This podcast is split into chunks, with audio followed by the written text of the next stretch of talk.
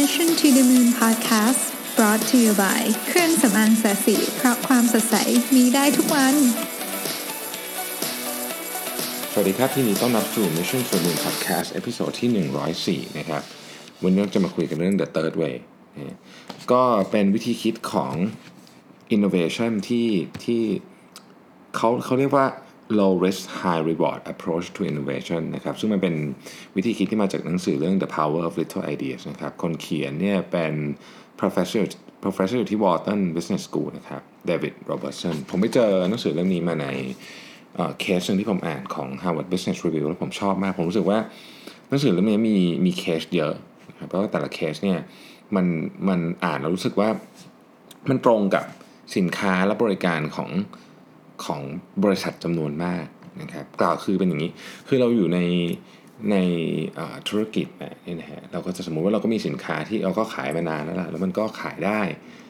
ดีพอสมควรนะครับ มันอาจจะเคยสินค้าที่มี innovation ในอดีตตอน แต่ว่าตอนนี้ก็อาจจะไม่ค่อย innovate ละเพราะว่าคนอื่นก็ทำตามได้เยอะแยะนะฮะก็มีคู่แข่งเต็มไปหมดเลยนี่นะครับ ก็เกือบจะเป็น red ocean อยู่แล้วเนี่ยนะฮะแล้วก็ทุกอย่างเหมือนยอดมันก็ดูจะทรงๆสุดๆอะไรเงี้ยนะฮะแล้วก็ แถมมันยังจะมีสตาร์ทอัพรายใหม่ๆ ที่อาจจะมาเปลี่ยน business model เราอีกนะเราก็กลัวการ disruption อยู่ตลอดเวลานะฮะทุกคนรอบตัวเราเนี่ยก็บอกว่าเฮ้ยต้องเปลี่ยนต้องเปลี่ยนนะอะไรเงี้ยนะฮะซึ่งเราก็รู้แหละว่ามันต้องเปลี่ยนเนี่ยคือเราก็อ่านหนังสือแล้วก็อะไรเงี้ยเราก็รู้ว่าเออมันต้องเปลี่ยนโลกมันกำลังเปลี่ยนนะครับทีนี้เวลาจะเปลี่ยนมันก็ต้องมาดูว่ามันมีออปชันอะไรบ้าง ส่วนมากสิ่งที่เราคิดออกสิ่งที่คนชอบทำมีอยู่ 2 อย่างนะครับอันแรกก็คือ เปลี่ยนแบบนิดๆ ทีละนิดเพราะว่ากล้าๆกลัวๆเนาะไม่ค่อยกล้าเปลี่ยนเยอะนะครับ ก็ก็เปลี่ยนนิดหน่อยนะฮะกับอันที่สองก็คือเรียกว่าเปลี่ยนแบบหน้ามือเป็นหลังมือไปเลย นี่เป็น revolutionary disruption ทางที่สองเนี่ยต้องบอกว่าเป็นทางที่เห็นคนทำเยอะหลังๆนี้เพราะว่ารู้สึกว่าเฮ้ยถ้าเราจะสู้กับสตาร์ทอัพใหม่ๆหรืออะไรใหม่ๆเนี่ยเราต้องเปลี่ยนแบบชนิดแบบหน้ามือเป็นหลังมือไปเลยอะไรอย่างเงี้ยนะครับ ซึ่ง จะบอกว่าคือถ้ามันสำเร็จมันก็ดีคือมันสำเร็จมันก็ดีแน่ๆอยู่แล้ว แต่ว่าประเด็นก็คือโอกาสล้มเหลวมีสูงไหมจริงๆเขามีการเก็บสถิตินะครับของของที่อเมริกาเนี่ยว่าคนที่ทำแบบ revolutionary disruption เนี่ยมีโอกาสล้มเหลวถึง 60-75%เลยทีเดียว แล้วถ้าเกิดไม่ใช่สองทางนี้คือไม่ใช่เปลี่ยนนิดเดียวแล้วก็ไม่ใช่แบบเปลี่ยนแบบเปลี่ยนแบบหน้ามือเป็นหลังมือไปเลยเนี่ยมันมีทางเลือกอื่นอีกไหมนะครับ ซึ่งมันเป็นเรื่องที่เขียนในหนังสือเล่มนี้ เขาเรียกว่า the third way นะฮะ the third way เนี่ยเป็นทางเลือกอีกทางหนึ่งซึ่งซึ่งจะมีองค์ประกอบของของของอยู่ด้วยกันสามอย่างนะแต่ว่าก่อนที่จะเล่าถึงองค์ประกอบของของ The Third Way เนี่ยขอเล่าเคสก่อนกันนะฮะเคสที่จะเล่าวันนี้เป็นเคสของ Gatorade กับ Lego นะครับ Gatorade เนี่ยในปี 2008 เนี่ยนะครับ ก็มีการเปลี่ยนผู้บริหารระดับสูงนะครับ ก็คือเปลี่ยน CEO นะฮะ Gatorade นี่เป็นบริษัทที่ Pepsi ซื้อมาตั้งแต่ปี 2001 นะครับ แล้วก็ในปี 2008 เนี่ยนะฮะซาร่าโอแฮกเกนนะครับ ซึ่งตอนนั้นเป็น GM อยู่ที่ Nike เนี่ยก็ถูกดึงตัวมาทำงานที่ Gatorade นะฮะ ตอนแรกตอนแรกเธอก็รู้สึกว่า เอ้ยมันก็ไม่น่าจะมีอะไรมั้งก็บริษัทก็ดูใหญ่โตดีนะฮะ หมายถึงว่า เฮ้ยธุรกิจ Gatorade มันก็น่าจะเป็นแบบ leader อยู่ไม่น่าจะมีอะไรเนี่ยนะฮะเพราะว่า Gatorade เนี่ยก็จริงๆเป็นคนคิดนะไอ้ sport drink ใช่ไหมเป็นคนเริ่ม category นี้เลยก็ว่าได้นะครับ เป็นคนคิด category นี้มาตั้งแต่ปี 1960 นู่นนะฮะแล้วก็เราก็ก็ก็ครองตลาดนะฮะแต่ว่าจริงๆแล้วเนี่ยก่อนที่ก่อนที่ซาร่าจะมาเนี่ยนะครับในปี 2007 เนี่ยนะฮะหนึ่งปีเนี่ยก่อนที่ซาร่าจะมาเนี่ย เซลล์ของเกตเรนนี่ขึ้นนิ่ง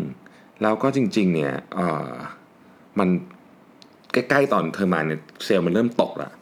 นะฮะเซลล์มันเริ่มตก ตกไปไหนนะฮะตกไปที่คู่แข่งที่ชื่อว่า Powerade Powerade นี่เป็นเครื่องดื่มที่มีหน้าตา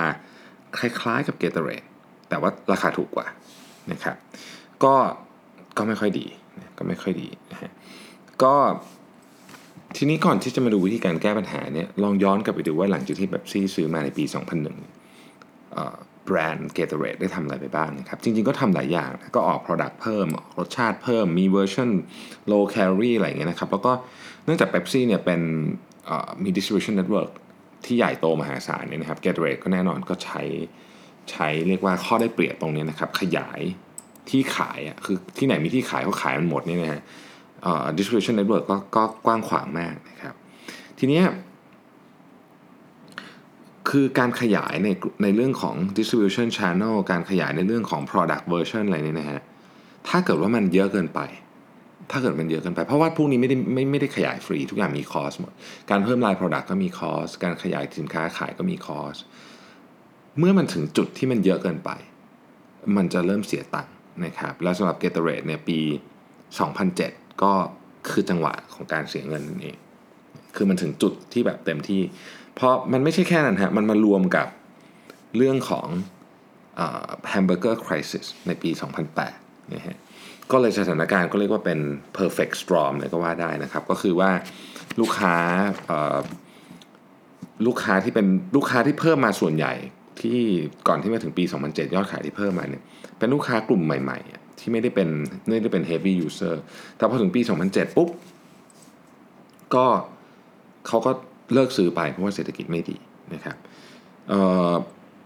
ยอดก็เลยตกยอดก็เลยตก get rate ซึ่งก่อนหน้าก่อนหน้าปี 2007 ที่จะมีปัญหาเนี่ยนะครองตลาดอยู่กว่า 80%นี่นะครับก็เริ่มมีปัญหา ก็เริ่มมีปัญหาเรื่องยอดขายอย่างรุนแรงนะครับยอดขายก็ตกลงอย่างรวดเร็วนะในปี 2008ซาร่าเพิ่งมาก็ มีปัญหาทันทีเลยนะครับมีปัญหาทันทีเลยสิ่งที่เธอทำนะครับสิ่งที่เธอทำก็คือว่า อันดับแรกเนี่ยเริ่มต้นจากการ redesign package ก่อนนะครับ ซึ่งตอนนั้นถ้าถ้าใครจำได้นะ Gatorade กลายเป็น G ตัวเดียวเฉยๆนะครับแล้วก็เปลี่ยนให้มันดู modern ขึ้นอย่างเงี้ยนะฮะแล้วก็เริ่มมาดู strategy กันอย่างจริงจังนะครับ ว่าจริงๆแล้วข้อมูลต่างๆที่เข้ามาเนี่ย มันบอกอะไรกับผู้ซื้อบ้างนะฮะมันบอกว่าอย่างนี้ครับ คนที่ซื้อ g a t o r a d e เนี่ยที่ทำให้ยอดมันเพิ่มขึ้นมาเยอะในช่วงหลังเนี่ยมันมาจากอย่างที่บอกก็คือเป็น casual drinker ก็คือซื้อบ้างไม่ซื้อบ้างเนี่ยนะฮะเพราะว่ามันอาจจะเป็นเพราะ g a t o r a d e เนี่ยหาซื้อได้ง่ายมากเนื่องจากว่าใช้ distribution network ของ Pepsi แต่ว่าพอเปิดเจอปี 2008เขาไปปุ๊บโอ้ยไม่ซื้อแล้วจะกลับไปดื่มน้ำเปล่าอะไรเงี้ยเพราะว่ามัน เป็นถือเป็นของฟุ่มเฟือยนะฮะแต่ว่าจริงๆ g a t o r a d e ที่เป็นลูกค้าหลักของ g a t o r a d e จริงๆเนี่ยก็คือนักกีฬานะครับซึ่งมันก็คือจุดเริ่มต้นของเครื่องดื่มนี้อยู่แล้วนะฮะซึ่งนักกีฬาเนี่ยมี 2 กลุ่มใหญ่ด้วยกันนะครับก็คือกลุ่มที่เป็นเด็กนะฮะเด็กวัยรุ่นนะครับแล้วก็กลุ่มที่เป็นผู้ใหญ่แล้วนะฮะซึ่งกลุ่มอย่างเป็นผู้ใหญ่นี่ก็จะเป็นอย่างนักวิ่งมาราธอนนักนักเล่นไตรกีฬาอะไรพวกนี้นี่นะครับ กลุ่มที่เป็นเด็กเนี่ย มีอยู่ประมาณ 15%ของลูกค้า Gatorade ทั้งหมด กลุ่มที่เป็นผู้ใหญ่เนี่ยมี 7%นะครับ รวมกันเป็น 22%นะฮะ 22%นี้เนี่ยซื้อของ Gatorade ทั้งหมดประมาณ 46%ของยอดเซลล์ทั้งหมดนะทีนี้ในในในช่วงหลังๆมานี้เนี่ย Gatorade ซึ่งกลายเป็นแบรนด์ที่ mass ขึ้นเรื่อยๆ หลังจากเป๊ปซี่ซื้อไปเนี่ยนะครับ ก็ไม่ได้เหมือนไม่ได้ทำ marketingลงไปจับกลุ่มที่เป็น นักกีฬาจริงจังมากนะก็ก็ก็ขายไปทั่วนะครับ ก็ขายไปที่ convenience store ขายไป grocery ขายไปทุกที่นะฮะเอ่อไม่ได้ไปเน้นร้านที่เป็นร้านของนักวิ่ง ร้านของนักปั่นร้านของร้านที่พวกนักกีฬาเขาชอบไปกันนะก็ไม่ได้คือมีขายแต่ไม่ได้เน้นก็คือเหมือนก็เหมือนก็ก็เหมือนกับที่อื่น ก็มีคือคือมีวางอยู่นะครับ ก็สิ่งที่เกตเรตทำในช่วงก่อนหน้านั้นก็คือ ไปแข่งกับ Powerade ซึ่งเป็นคู่แข่งอันดับหนึ่งเนี่ยเรื่องราคานะครับซึ่งจริงในความเป็นจริงแล้วเนี่ยก็สู้ไม่ค่อยได้ด้วย เพราะว่าไอ้ Powerade นี่มันมาเป็นแบบ low cost อยู่แล้วนะฮะสิ่งที่ซาร่าทำนะครับสิ่งที่ซาร่าทำก็คือว่าเธอเปลี่ยน strategy ใหม่เลยฮะ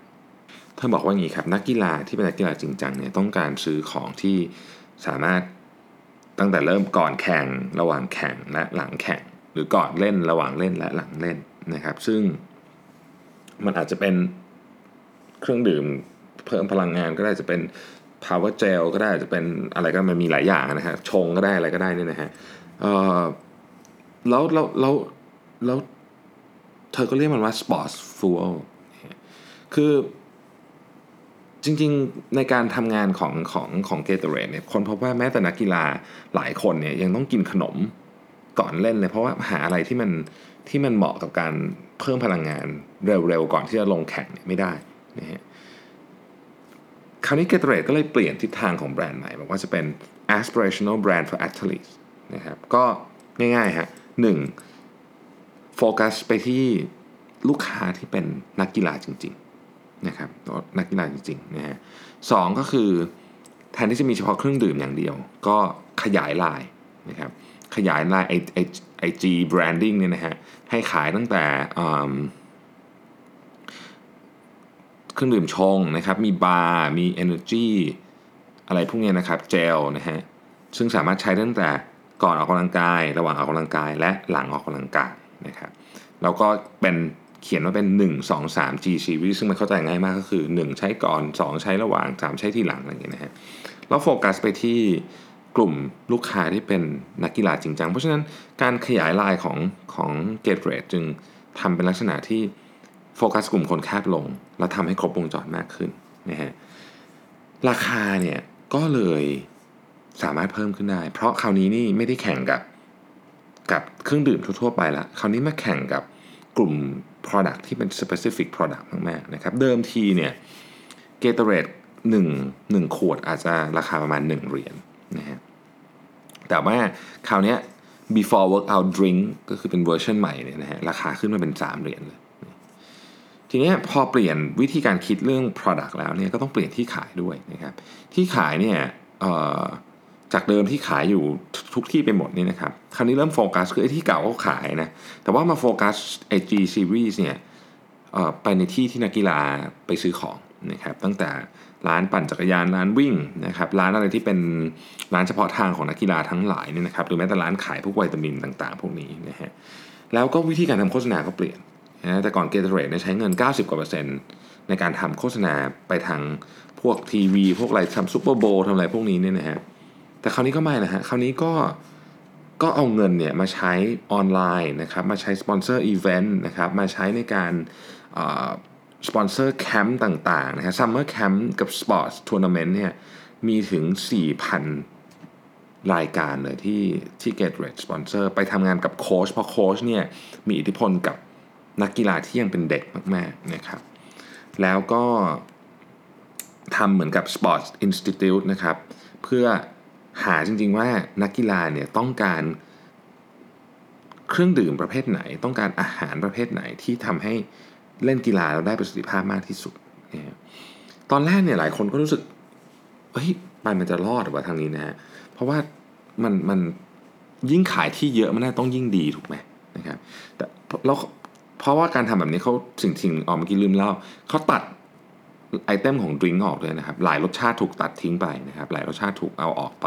มาเหลือโฟกัสที่รสที่ขายดีๆ อย่างเช่นสีเหลือง สีฟ้าอะไรพวกนี้นะฮะ ก็มาโฟกัสที่ตรงนี้นะฮะ ปรากฏว่าเฮ้ยยอดขายค่อยๆดีขึ้นนะครับจากปี 2009 ซึ่งเป็นจุดต่ำสุดนี่นะฮะยอดขายก็ค่อยๆ ขยับขยับขยับขึ้นมา แต่ยอดขายที่เพิ่มขึ้นมาเนี่ยไม่ได้มาไม่ได้พูดถึงยอดขายของพวกที่เป็นของอย่างอื่นที่เป็นตัว support นะมันคือยอดขายของ core product เดิม คือตัวเครื่องดื่ม Gatorade แหละที่เพิ่มขึ้นมานะครับจริงๆ เพิ่มขึ้นมาจากจากยอดขายราวๆ 4.5 billion ในในปี 2009เนี่ยเป็น 5.5 billion 5.6 billionนะครับในปี 2015 แล้วก็แย่งแชร์คืนกลับมาจากคู่แข่งอย่าง Powerade ได้ทำไมถึงเป็นอย่างนั้นนะทำไมถึงเครื่องดื่มที่เอ้ยไม่ได้ไม่ได้โฆษณาเยอะกลับมาโฟกัสตัดรสชาติลงนะฮะไปโฟกัสกับลูกค้ากลุ่มกลุ่มที่เป็น serious athlete จริง ๆ แล้วยอดขายถึงกลับเพิ่มขึ้น มันมีคำอธิบายเยอะแยะครับ เช่นคำอธิบายอันแรกก็คือ เพราะว่าการทำแบบนี้เนี่ยทำให้สินค้าของ Gatorade ดูมีค่ามากคือมันเป็น product ที่คือมันเป็นเครื่องดื่มสำหรับนักกีฬา เพราะฉะนั้นถ้านักกีฬาเชื่อและใช้นะครับคนอื่นก็ต้องเชื่อตามไปด้วยสองคือ Product มันมี value มากขึ้น เวลามีตัว supporting system ตัว Product เองที่เป็น core product ไม่ได้เปลี่ยนอะไรนะครับ แต่ว่ามันมี value มากขึ้นในฐานะที่ supporting system ของมันเนี่ยเข้ามาทำงานด้วยกันแบบ ครบวงจรนะครับดังนั้นเนี่ยการทำแบบ third way ที่ยกตัวอย่าง Gatorade ไปเนี่ยมันจะต้องมี characteristic ทั้งหมดอยู่ 3 อันนะฮะอันที่หนึ่งก็คือ มันต้องเป็นการ innovate ที่ key หรือ core product ที่เรามีอยู่แล้ว อย่างในกรณีของ g a t b r a d ก็ไม่ได้มี product ใหม่อะไรก็ product เดิมนะฮะข้อ 2 คือมันจะมีการสร้าง complementary innovation รอบ product เดิมทำให้ product เดิมเนี่ยมีค่ามากขึ้นนะครับแต่ว่าไม่ ในเคสของ Gatorade นี่เป็นเป็นวิธีหนึ่ง แต่มันอาจจะมีวิธีอื่นเยอะแยะตั้งแต่การเรื่องของราคา marketing operation sourcing partnership อะไรต่างๆ พวกนี้เนี่ยสามารถที่จะเอาเข้ามาจัดบริหารจัดการได้ พวกนี้เนี่ยจะเป็น support นะครับ support ของสินค้าหลักกลายเป็น system ขึ้นมา อันที่ 3 คือ ถ้าเราเรียกมันว่าเป็น family ของของ innovation อันเนี้ยคือทุกอย่างที่มาด้วยกันเนี่ยนะฮะมันจะต้องถูก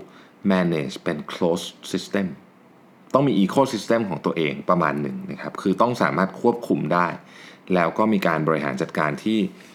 ที่เป็นเหมือนกับมีอยู่ในสภาวะแวดล้อมของตัวเอง มองเผินๆตลาดอาจจะเล็กลง แต่ในความเป็นจริงแล้วเนี่ยมันจะไปช่วยดันตลาดของ Product ตัวหลักให้ใหญ่ขึ้นได้นะครับโอ้เป็นเคสคือผมอ่านครั้งแรกแล้วผมแบบเฮ้ยมันเจ๋งมากเลยว่ะคือ คือมันเป็นของที่เรานึกไม่ค่อยถึงนะครับ ซึ่งซึ่งมันก็มีเคสแบบนี้หลายอันนะฮะ อีกอันหนึ่งที่เป็นเคสที่เจ๋งมากก็คือเลโก้นะครับเลโก้เขาประสบสถานการณ์คล้ายๆกันแต่รุนแรงกว่า Gatorade นะครับเลโก้เนี่ยเป็นอของเล่นนะครับที่มีต้นกำเนิดอยู่ที่เดนมาร์กนะครับก็ทุกท่านก็คงจะพอทราบประวัติของเลโก้ดีนะฮะทีนี้เนี่ยเลโก้เนี่ยก็มียอดขายเจริญเติบโตมาตลอดนะครับเอาว่าตั้งแต่ปี 1978 ถึง 1993เนี่ยขึ้นเป็นเส้นตรงเลยก็คือมี year on year growth ที่ 14%นะก็ถือว่าเยอะมากนะครับ เพราะมันต่อเนื่องนะฮะจนกระทั่งมาถึงปี 1993นะอันนี้เป็นจุดที่สะดุดนะฮะสะดุด คือช่วงช่วง 199 ต้น 1990 เนี่ยมันเกิดอะไรหลายเรื่องขึ้นกับตลาดของเล่นนะฮะก็อันที่หนึ่งก็คือ patent ของ LEGO เนี่ยหมดอายุลงนะครับ ดังนั้นเนี่ยไอ้พวกการต่ออิดๆทั้งหลายเนี่ยไม่ใช่เขาเรียกว่าอะไรพลาสติกเป็นชิ้นๆอย่าง LEGO เนี่ยก็ใครก็ทำก็ได้นะฮะ อันที่ 2 คือพวกดิจิตอลเกมนะครับ PlayStation Nintendo พวกเนี้ยก็เริ่มเข้ามาแย่งเวลาของเด็ก แล้วก็ตัวของที่ผลิตเนี่ยก็มีของจากเมืองจีนของอะไรเต็มไปหมดเลยเนี่ยนะฮะสิ่งที่เลโก้ทำในตอนแรกนะครับสิ่งที่เลโก้ทำในตอนแรกเนี่ยนะฮะพอเริ่มรู้สึกว่ายอดขายตัวเองตกตกตกลงไปเรื่อยๆเนี่ยนะฮะก็เริ่มออกของเยอะขึ้น นะครับในปี 1994เนี่ยปีแรกที่เริ่มตกเนี่ยนะฮะเลโก้ออกของ 109 อย่างนะครับในปี 1998เนี่ยออก 347 อย่างนะครับทำให้โรงงานก็ความซับซ้อนของโรงงานก็เพิ่มขึ้นนะครับ cost ก็สูงขึ้นนะฮะแต่ว่ายอดขายก็ยังนิ่งๆอยู่นะฮะพอยอดขายนิ่งปุ๊บกำไรก็ตกเลโก้เนี่ยเปิดมาไม่รู้กี่สิบปีเนี่ยนะครับเพิ่งมาขาดทุนปีแรกในปี 1998 หลังจากที่ ตนกตกใจแล้วก็ออกสินค้าใหม่เต็มไปหมดเลยนะฮะครานี้ก็เฮ้ยเริ่มแบบทำไงดีทำไงดีต่อนะฮะคราวนี้ก็ กระโดดเข้าไปทำในสิ่งที่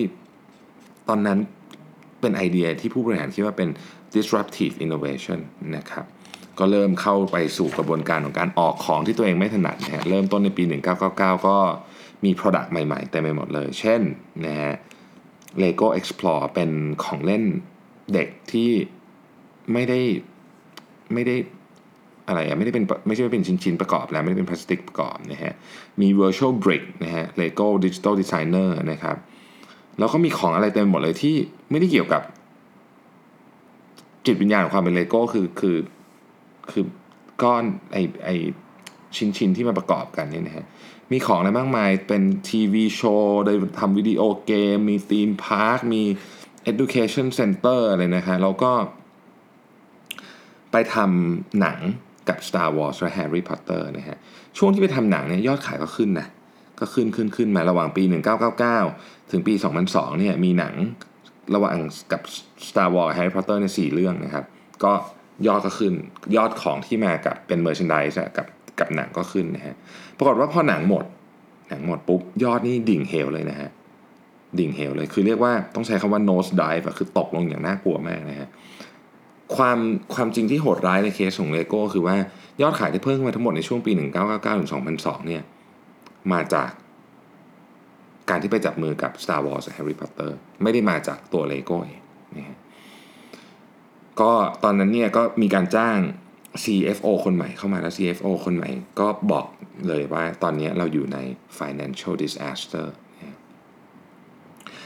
สิ่งที่เลโก้ทำเนี่ยมันเป็นมันเป็นสิ่งที่ หลายคนบอกว่ามันออกไปจากจิตวิญญาณของความเป็นเลโก้คือ กลายเป็นว่าในขณะที่มันจะสร้างอะไรที่มันเป็นเป็น revolution เนี่ยมันมันกลับทำให้บริษัทก้าวเข้าไปสู่สถานการณ์ที่เกือบจะล้มละลายนะฮะเลโก้ก็เลยต้องกลับมาคิดใหม่ว่า จริง ๆ แล้วเนี่ย